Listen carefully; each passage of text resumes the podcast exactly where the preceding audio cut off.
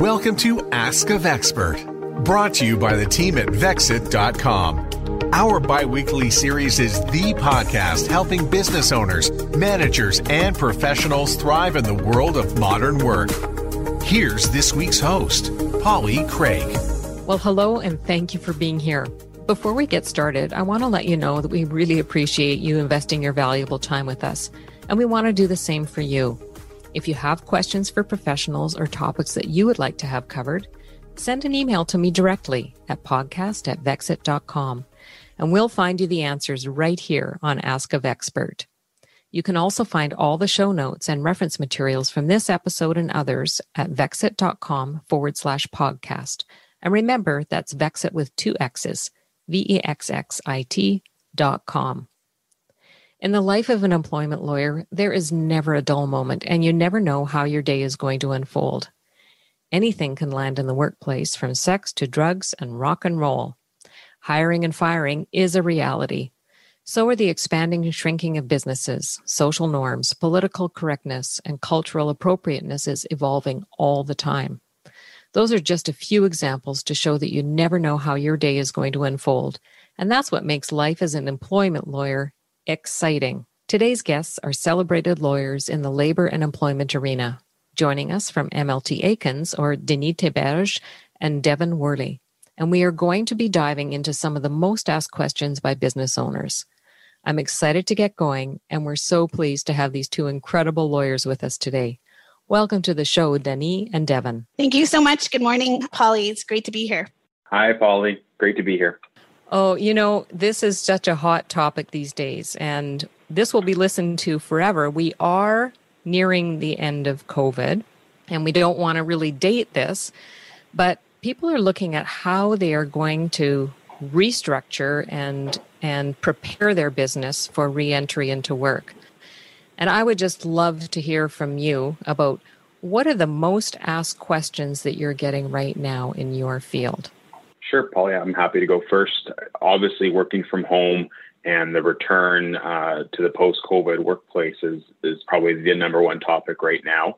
As we've worked through COVID, I, I feel like I felt like knocking on wood when you said that it's almost post-COVID because I feel like we've been there a few times before, but I think we really are in the final stretch here. And so the arrangements that employers put into place during COVID that were almost emergent or out of necessity now have to kind of go back to a new normal, right? And so we have lots of questions uh, from a variety of employers about how we can manage that and what's the best, uh, what are the best options for them. And so my general approach is always do what makes business sense. You're a business, and if you don't have uh, decisions that are that are promoting your business, that are that are furthering your business, it's not going to be a benefit to you as the employer or, or to your employees, either in the short term or the long term. And so uh, you have to look what have you done so far and uh, how can you change it going forward.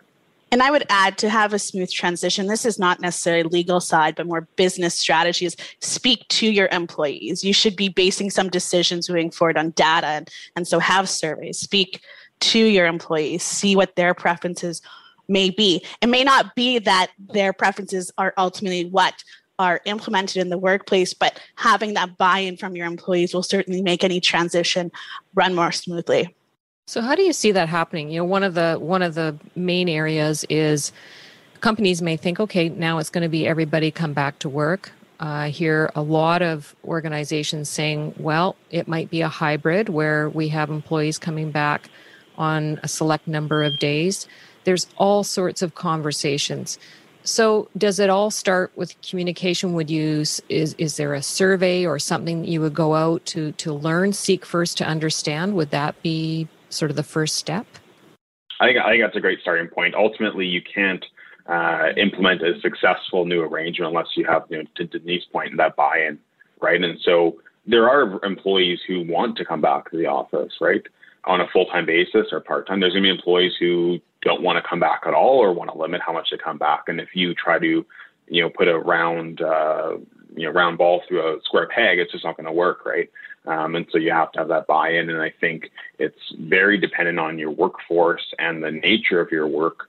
Uh, there's obviously some positions that lend themselves better to a remote work uh, approach or a hybrid approach. maybe professional office positions, sales, you know, marketing, but even all those positions are still going to have some component where you need to be in in person with with a client or with your coworkers and and so you have to account for all that. There's obviously other industries that are were remote pre prior to COVID and will continue to be remote in the you know IT and um, you know graphics kind of areas. That's been done for a long time. And I think Devin, that actually is an issue that that that may arise is for those folks who were working remotely before the pandemic it's going to be difficult to have to require those individuals to start working at the work site because that may be a breach of an essential term of the employment relationship and can lead to a constructive dismissal claim which means that um, essentially the there's been a breach of the relationship that individual may decide to resign and uh, may be entitled to notice. Um, so the, the employer might be liable. So you have to be careful as an employer and look at each employee in, in terms of their remote setup because if they were working remotely prior to the pandemic, that may be a major breach to the employment relationship. That's a good point. It it can work both ways. And this sort of leads into and we don't want this this to be all about COVID, but the other big question is on the point of are you allowed to ask people if they've been vaccinated?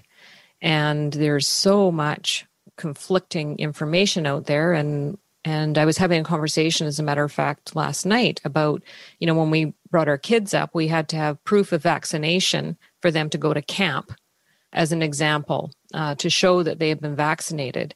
So then you you go back and say, well, isn't it time because of this pandemic? Should there not be things in play to update policies or legislation to say employers can ask people if they've been vaccinated because it has an effect on the other coworkers? Yeah, I have a laundry list of things that I'd love for government to just change the rules on, whether it's you know drug and alcohol testing or, or mandatory vaccinations It would make our lives a lot easier. But uh, unfortunately, we have to work within the frameworks that we have.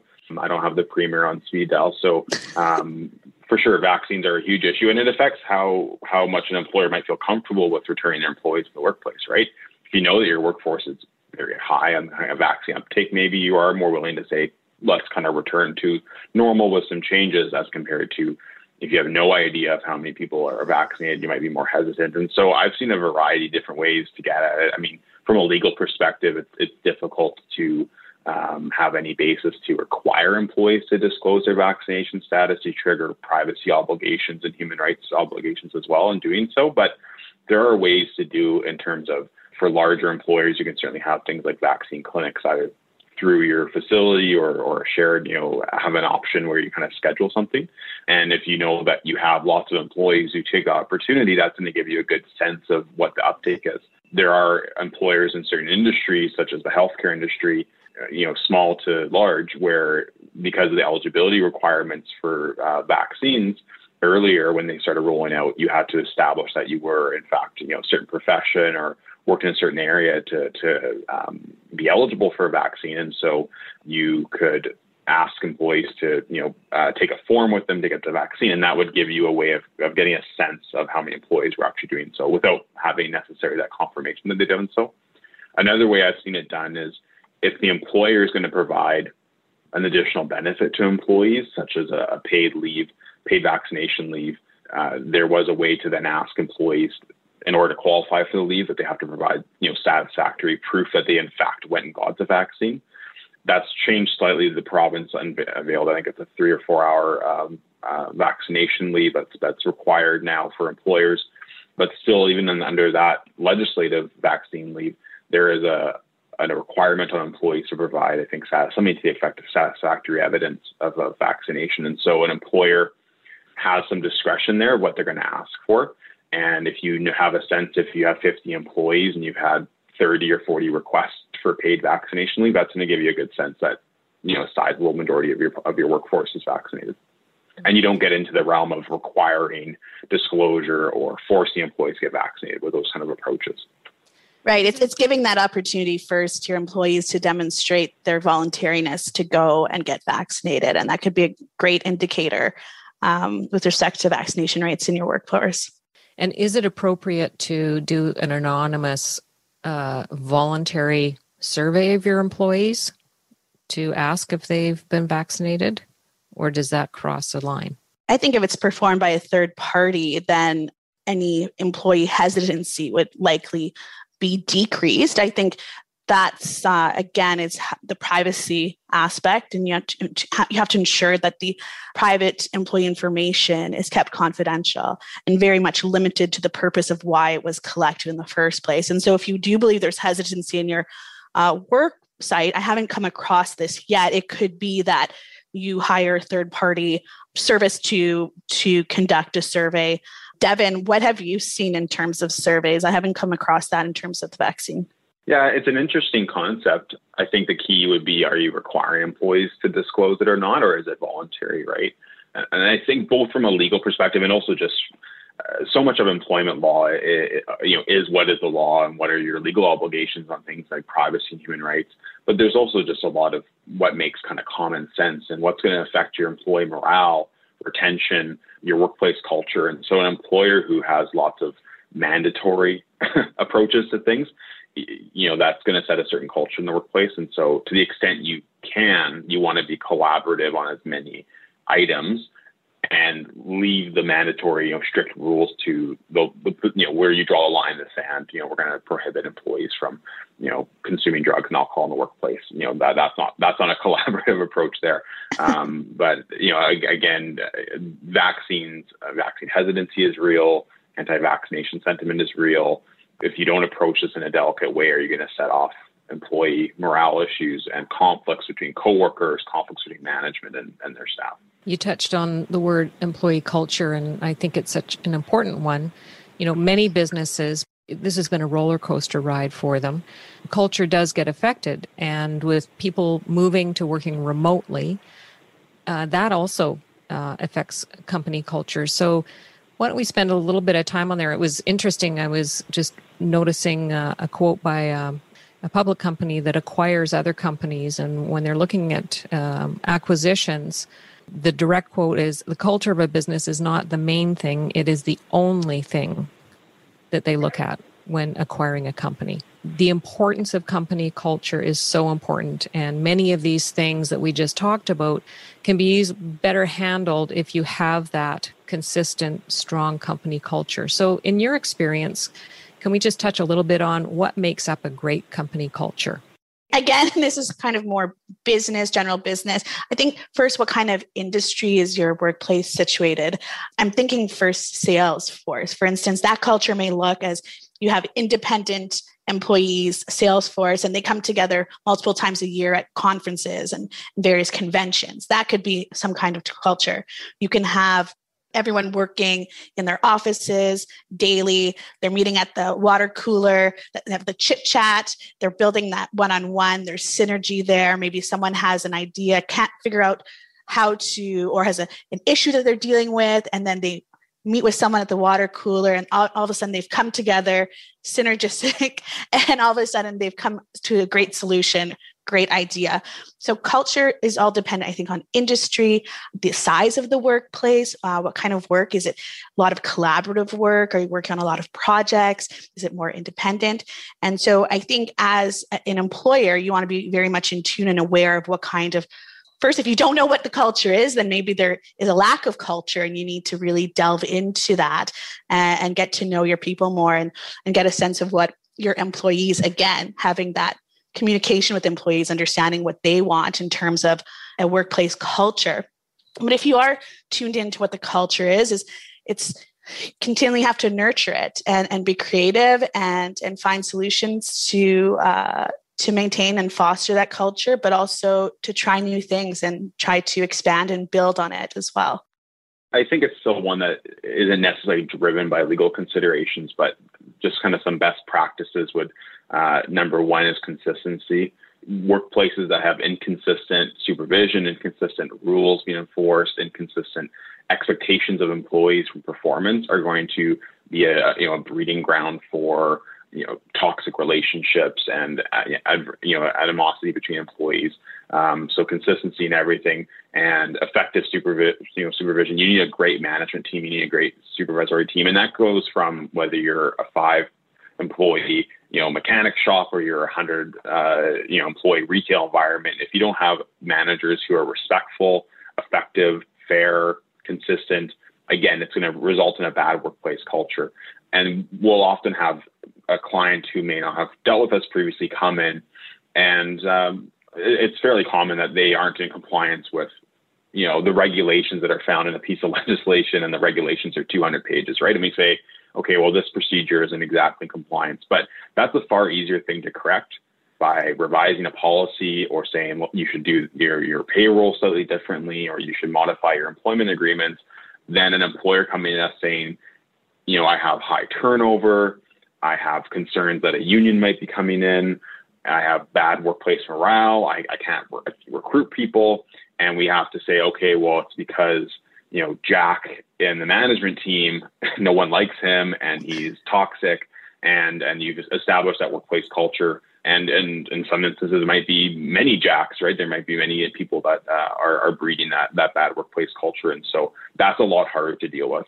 And if you come to someone like us too late, you know, and you already have the union application now, you know, now you have a union likely coming in, and uh, and that's how you're going to be dealing with your workforce for the you know foreseeable future.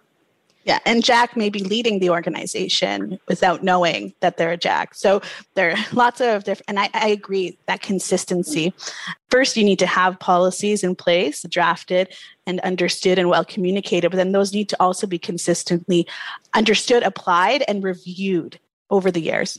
Let's touch a little bit, you know, if we unpack that and talk about the sort of handful of policies, the must haves, you know, and, and throughout the lifetime of an entrepreneur and business owner, if you ask them what are the most challenging times that they've ever had in their business career, more times than not, it's related to employee situations. You know, having to terminate somebody is devastating. You know, breach of trust, all the things that can go on. You know, we're human nobody's perfect, but those are the things that keep business owners up at night.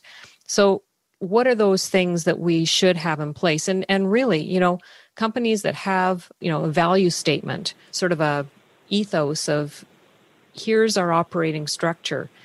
You can make mistakes, but if you stay within these guidelines, because here are our values, in my experience in the companies that I've researched and and and looked at, everybody knows what their values are. And if they live their lives according to the values of the company, then they have a better chance of having a great experience while they're working with that company. So, what would be the top policies to have in place? Number one, you touched on employee agreements. I was going to say that they're they're both captured in individual employment contract as well as certain policies that reflect legislation. So I would think that most employers should have policies that reflect workplace and health and safety legislation, um, as well as the Human Rights Code, which could would likely be reflecting a respectful workplace policy. In addition, and so both of those could be contained or standalone from what's called an employee handbook, which would set out usually the employer mission, as well as a number of provisions setting out the workplace expectations. Anything to add there, Devin? Maybe specifically on things to include and you know the human rights uh, piece is that's a very complex and, and complicated i'm sure and it can only be getting more challenging to make sure that you include everything so when you think about human rights what all is included in that well, to Dany's comment, yeah, the way you usually implement it is is through respectful workplace policy. It's going to have uh, harassment uh, provisions, um, and then you can also deal with discrimination in the workplace through that. That's really one piece. That's ensuring that your employees aren't engaging in harassment with each other, and that there isn't discrimination and racism in your workplace. But really, human rights goes beyond policies. It goes into every decision you make as as an employer and um, it goes into your hiring and recruitment approach. It goes into promotions. It goes into uh, accommodation, which is a massive area. And you know, to Polly, off your point there, I mean, with COVID, we saw a lot of accommodation cases coming through. I'm sure I can't imagine an employee who didn't have to deal with an employee going to them saying, you know, my kid's school is closed or they have, it's gone fully remote. Um, how how can I reconcile that with my job, which I'm supposed to be at eight hours a day, right? And so that's an accommodation issue. That's a human rights issue. That's that's family status. Um, that's a protected ground in our legislation in Manitoba. And so an employer who doesn't consider that and, and delve into, you know, what, what are the circumstances that require accommodation? Can I accommodate that as an employer? And what does that look like? If you don't go through that procedure, and it might result in a, in a the result being that um, you can accommodate it. Uh, but if you don't go through that procedure and you can, if you don't consider it, you're going to end up with potential human rights complaint, and even beyond a human rights complaint, you're going to end up with now a frustrated employee who is having to balance their their work obligations with their personal obligations. And in my experience, nine times out of ten, an employee is going to choose their personal obligations over their work obligations, right? And so now you have an employee who's likely leaving, uh, is frustrated, and and that's a potential liability for some for a complaint or some other uh, adversarial approach. Have you ever thought, I'd love to have a podcast just like this one? Well, I can help. My name is Matt Kundle, and everyone at my company, the Sound Off Podcast Network, had a hand in making this show. Whether it was about the sound, the discoverability, or that you're just enjoying the show, we are all about the detail. If you think you have a podcast in you, reach out to me via email, matt at soundoff.network, or check out the website and become one of the great podcasts we work with at soundoff.network. So I imagine, are you now getting approached? Uh, I, I can imagine one off instances having calls coming all the time. Are there new things that can be done for companies moving forward? You know, if we have another pandemic two years down the line, what can employers do now to set themselves up from the standpoint of making sure that they're they're protecting their employees and their workforce? Yeah, I think I think what the pandemic showed is that employers are more flexible than maybe we thought they were for for many years you would have heard things from employers like well there's just no way we could op- operate that way right?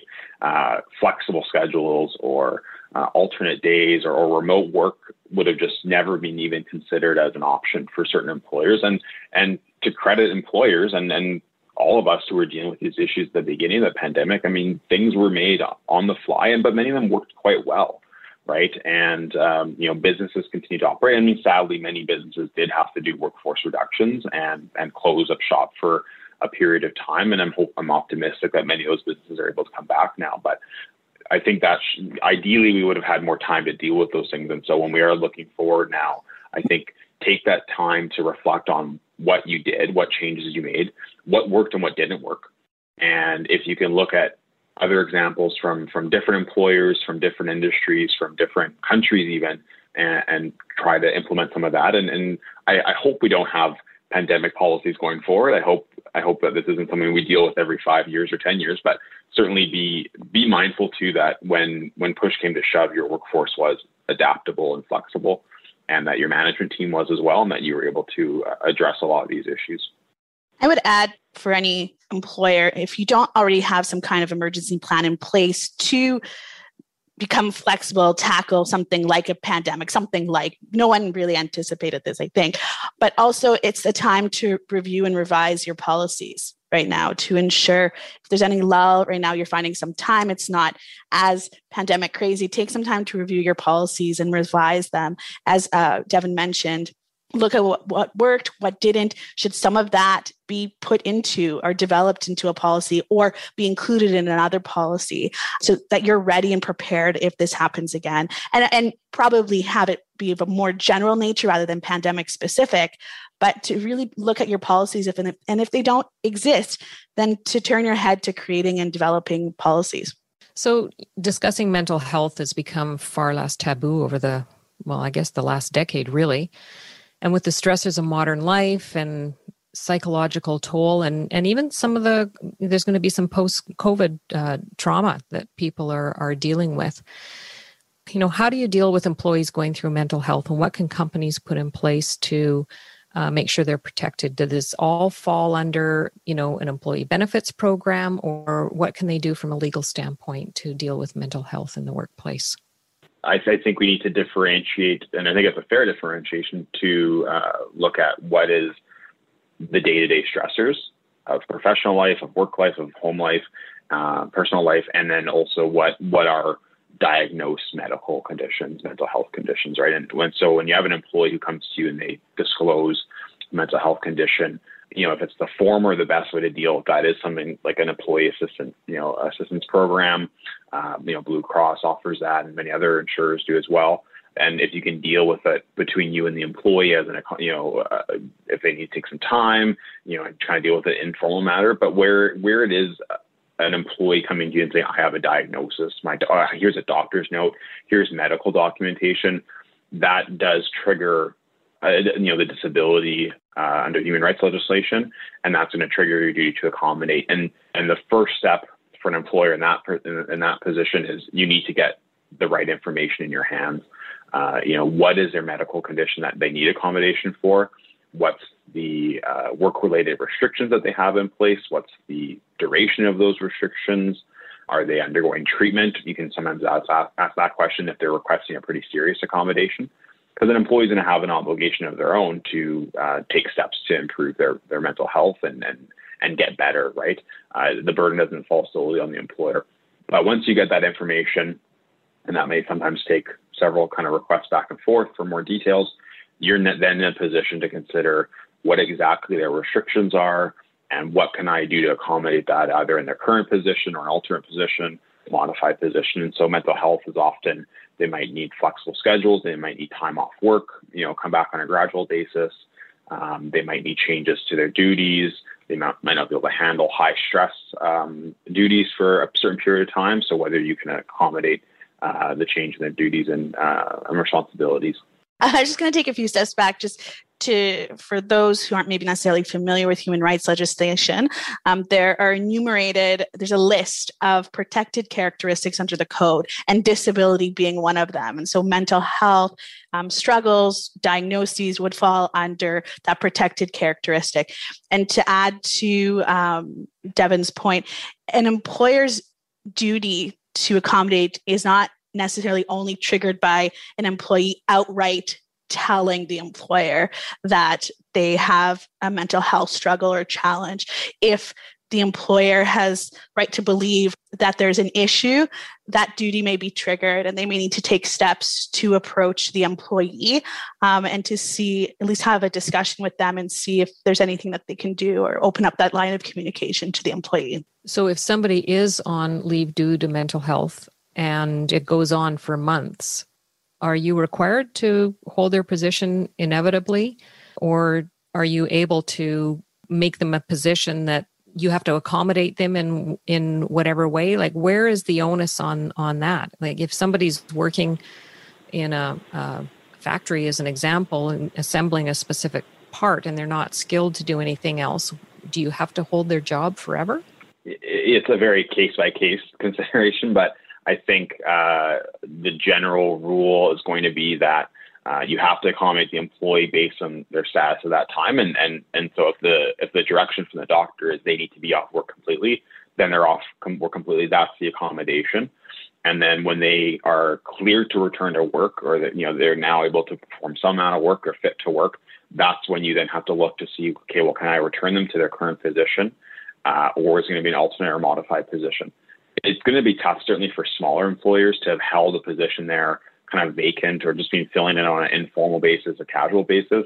And so for some employers, it will make sense to fill it on a term basis and kind of just deal with it when the employee comes back to see whether you can either move that person to somewhere else in the organization. But obviously, the more positions you have, the easier that process is, right? But in many circumstances, when the employee comes back to work, it, it, you have to pretty much take an organization wide perspective and say, well, based on those restrictions at that time, where can I accommodate them? uh, without without incurring significant costs, without incurring health and safety risks to them or to their coworkers, and without having to get into the, obviously you don't have to train an employee who has no qualifications or skill in a certain area to move from a completely different position. And I would add, you you always look to the legislation, so they may be on a leave that's protected by legislation, and so they're entitled to a certain period of time, and so that's a protected period of time as well. Um, that doesn't disallow an employer, and Devin, you may have thoughts on this, but to to hire a short-term contract in order to cover. You often hear someone is on maternity leave, and there's someone who's on contract who will cover that absence. And so I, I don't necessarily see why uh, why that wouldn't be the case for uh, a medical leave as well. So we alluded to in our introduction sex, drugs, and rock and roll, and not that you know every, it gets everyone's attention, but there are several instances and I've I've had a few myself, and it's always helpful to know how to deal with situations. For example, if you know somebody is drinking on the job, and it might be just that you smell uh, alcohol. What is the best way to deal with that? yeah, it's certainly one. It's it's certainly one where, um, yeah, you, you those phone calls will come in. Um, I, I, many employers can go a long time without having to deal with it, but you know, I, many will have to deal with it at some point. And so it's it's one of the most difficult situations because it's triggering a lot of of different things. It's triggering obviously potentially accommodation if the if the employee has an addiction that's considered a disability. Uh, it's also a workplace safety and health risk, both of the individual and to their coworkers, and um, and it's just so antithetical to the rules. And you know, you expect employees to be at work, attentive, productive, um, and and so it's also potentially a discipline issue. And so my my general advice when you when if you found the employee at work and they're either intoxicated or, or appear appear to be impaired, generally, you know, safety is, is number one, health and safety is number one. And so is the employee safe? Do you need to call emergency services? Can you contact their emergency, you know, individual family member to to get their involvement? And uh, the next consideration is if you do have a, an alcohol and drug policy in effect that uh, allows for testing, you want to send the employee for a drug and alcohol test to confirm that you know your suspicions at that point that they're impaired are in fact real, that they are that they you know do test positive for either you know high alcohol levels or else for a drug, and so then that gives you the evidence that they have been impaired, and then it's really at that point of consideration. Well, is this a one-off misconduct issue where the employee is not claiming that they have an addiction? Or is it an addiction where the employee is saying this is this is the rock bottom for them, right? this is them recognizing there is a problem with uh, with their addiction and that they do need help. And then that's going to trigger your accommodation process to give them leave. Uh, I would put an obligation on them to seek uh, treatment, uh, which can take a variety of forms, which is obviously the more typical kind of in-person residential facility, or else you can do you know appointments as well. And and then you get to the point at that point where it is so case by case basis. So, can you just touch on what would be included in the policy? So, you can have a policy that includes random uh, drug or alcohol testing? Well, the policy always starts with that you prohibit at the workplace. So, you can't be impaired at work, you can't have possession of drugs or alcohol, and you can always do a carve out for if there's maybe a, a work sanction function, that kind of a thing. But you have that prohibition in place, and then the logical way to enforce it and you have the provision that employees can be disciplined or terminated for breaches of it, the way to enforce that is through generally drug and alcohol testing, right? Because you might have signs of impairment that could be caused by other things, that could just be a misunderstanding. You know, things like smell. One employee says, "Yeah, I smelled that." The next employee says, "I didn't smell that." Right, and so it's it's, it's difficult to establish um, hard evidence that you have uh, an impairment without having the testing. Random testing is very difficult. You could talk about that for a very long time. Random testing is very difficult and, and is, is not going to really be uh, legal unless you have an established general use of, of that of drugs or alcohol in the area and there's lots of other criteria. And so but generally certainly if you have kind of post incident testing or reasonable cause so post incident where an employee has maybe crashed a vehicle and you have some other reasons to suspect impairment or reasonable cause where you have those signs of impairment and you might actually list what those signs are you know slurred speech uh, red eyes smell um, you know delayed response that's going to trigger a, a, a right to test if you have that policy in place right and like i said before what you do with that result is going to depend on whether it's more of a misconduct issue or whether it's in fact triggering a, an accommodation process so if you don't have the policies in place you can't do the testing that's usually what the rule is. Uh, it makes it certainly more difficult because the employee can say, "Well, I didn't know that was the expectation of me, and now you've imposed, you've breached my privacy rights. You know, I don't have to comply with that request." I might still advise an employer who doesn't have a policy in place to, to try to try to do the testing. You can deal with the, you know, like I said earlier, it, it's one of the most difficult issues that you can deal with as an employer, and in some ways, you're kind of damned if you do, damned if you don't, right? And so. Uh, I think you might just want to do the testing and then deal with that once you get the test results. And again, with any policy, is you want to make sure it's clearly drafted, but also clearly communicated to employees, and for them to acknowledge and sign uh, that they've read a policy would certainly help bolster, but also it's the consistent application of the policy. So even if you had the policy, but you've never really applied it consistently, that may be a barrier for the enforceability as well. Very interesting. Oh, so many questions.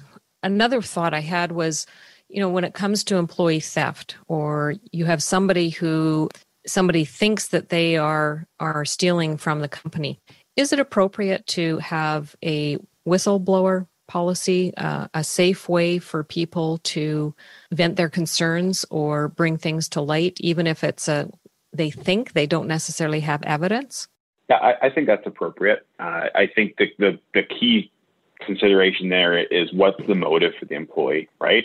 If they're doing it because they know that theft is prohibited in the workplace, which I can't imagine a workplace where it isn't prohibited, but um, we're going to assume that we're in compliance with you know criminal laws at least. So they they see it happening, and whether it's the blatant theft or they're walking out with a box full of stuff, or it's the fraud and you know money's gone missing and they're fudging numbers, that kind of a thing.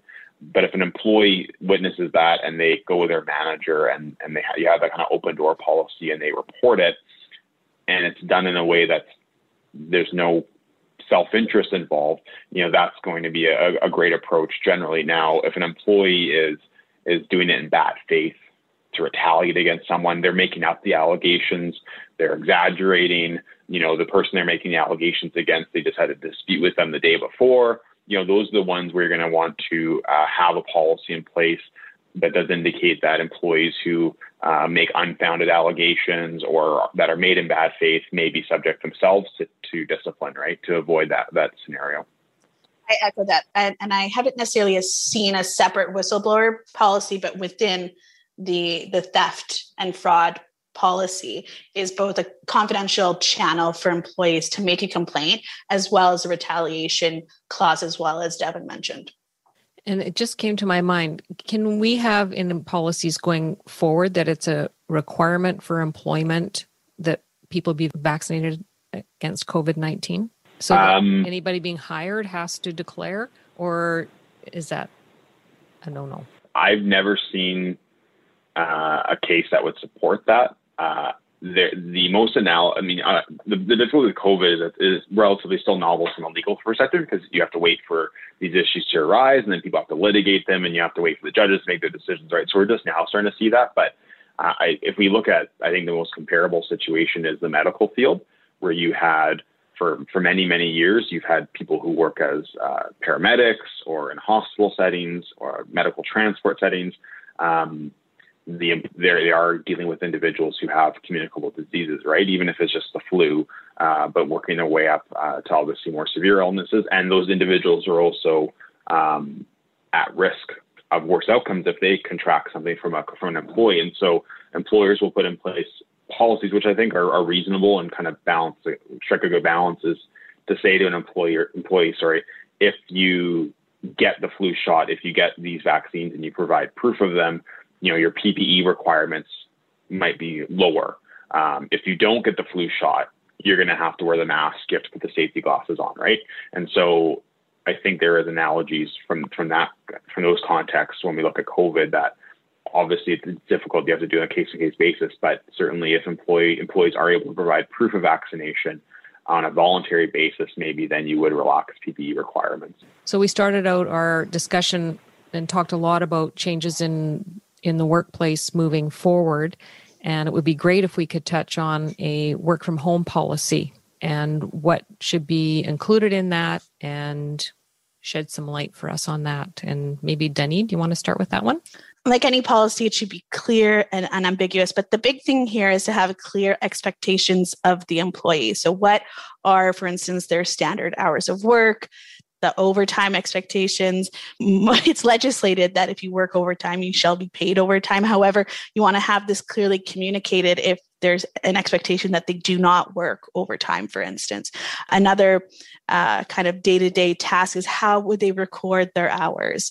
And so you also want to be, uh, when you're setting out your clear expectations, be mindful of legislative standards so the, the minimum standards in the employment standards or the terms of the collective agreement when you're you're creating this policy. Another component is what about what about the tools and equipment that the employee needs to use? Is that uh, what are the expectations there? Are they to have to a full setup? Are they going to be is that on them? Are they going to be paying using their own equipment? What kind of support will the office be providing in terms of uh, software computer programs whatever depending on the industry is what kind of tools and equipment will the employer be providing?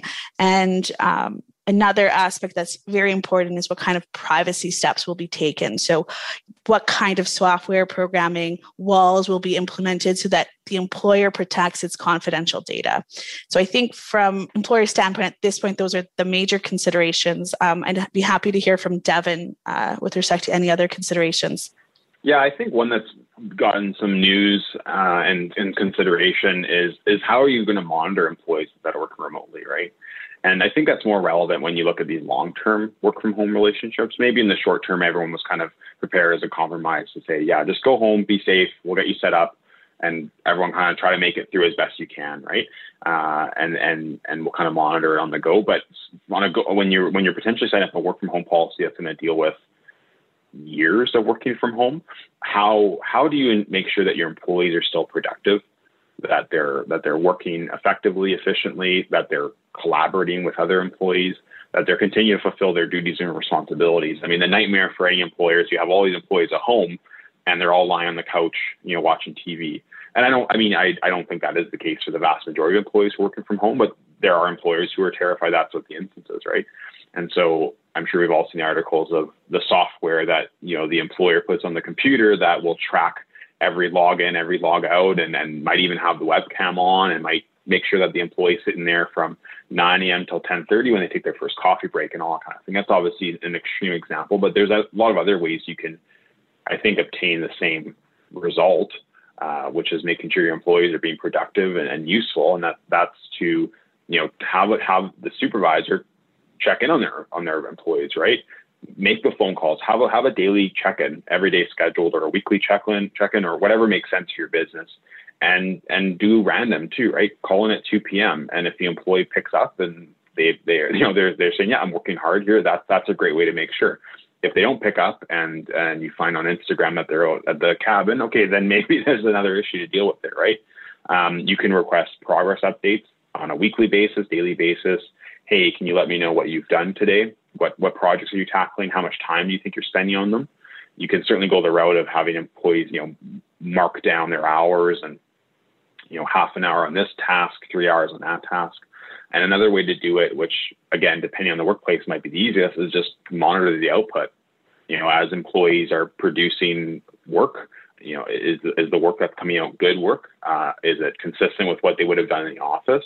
You know, if you're a, a, graphic artist and in the office you would have usually worked on five or six projects in a week and produced X level of content, well, is that is that similar level of content still coming out from the working at home? And if it is, do you as the employer want to get into the realm of micromanaging them and and you know, really kind of scrutinize are they spending every second of their working hours uh, doing productive work, right? Because you likely would have done that in the office anyways. Well, it does speak to the modern workplace. It does look different, and I've been in some conversations with business owners who have they're redesigning their entire office structure so that people, when they come to the office between one and three days per week, that that's their creativity and collaboration time, and so fewer offices. And then when you're at working at home, that's when you are grinding it out and, and doing the, the output work.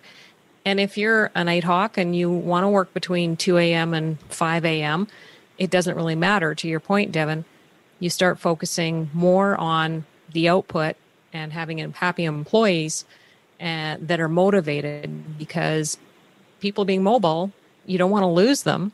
So a little more flexibility and being creative in how you have your workspaces and focus on the outcomes might be a good thing. And for those who don't, you know, Devin, you might want to touch a little bit on on uh, policies related to termination or what are the other things that you work on? Yeah, and, and so we've we've talked through policies, we've talked through employment agreements a little bit. And so if you if you've done your homework and you set up those expectations and rules for your employees, you know, and, then you enforce them in a consistent manner, in a reasonable manner, fair manner, even with doing the best job, you're always going to have situations where employees are people and people will either make mistakes or, or may have, you know, ill intent. And, and the reality is the workplace is a large place with a variety of different people. And so people will engage in misconduct. And you certainly have to investigate those instances. You hope that they can come up to you through your management team or through other employees, right? You know, bringing them to your attention. But once you do become aware of it, you want to investigate. Uh, one issue I often deal with is I have employers say, I don't have enough evidence to proceed with termination or discipline in this case. And they, they'll say that I need hard evidence that this employee did this. So one issue is maybe something like time theft, where an employee is leaving the office early, or if they're working from home, you know, they they they log out a couple hours early, and and an employer might think that they need to have the you know the video camera on their office building watching them leave every day at three o'clock instead of four o'clock, and they needed all that video evidence and they need and they, it's almost like a criminal standard in some ways that they're like a detective with the police and that's just not what the standard is. It's more of a um, balance of probabilities more likely than not. And so you want to look at things like speaking with other coworkers and assessing credibility of everyone and uh, and you don't need necessarily that, that hard evidence but once you do have a case against them you put the put those facts to the employee let their let them respond and then assess their response. And, and in many cases, it might be deserving of, of, of, discipline, which can take the form of written warnings or suspensions, uh, up to termination, depending on you know what the misconduct is and how they've responded to it and how your investigation's gone. Is there anything else in here that we want to add in, or we'll just have to come back another day and do another one? Sounds I think good. we'll just, yeah come back another day. I'm happy to. Well, this has been wonderful. You know, it is such a trying time for both employers and employees. And having help from professionals like Dany and Devin really makes a difference in helping us all live better lives because we all need both. We need productive lives, we need to be able to work, and we need to have employers that we can have a good relationship with. And working with lawyers such as yourself to help us set our policies up in the first place to make sure that we take care of our people will have more successful businesses moving into the future. So thank you for being with us today. Thanks, Polly. Thank you. Please note that the conversation in this podcast is for informational and learning purposes and does not constitute legal, financial, or business advice. The Ask of Expert podcast is a production of Vexxit and distributed globally by the Sound Off Media Company.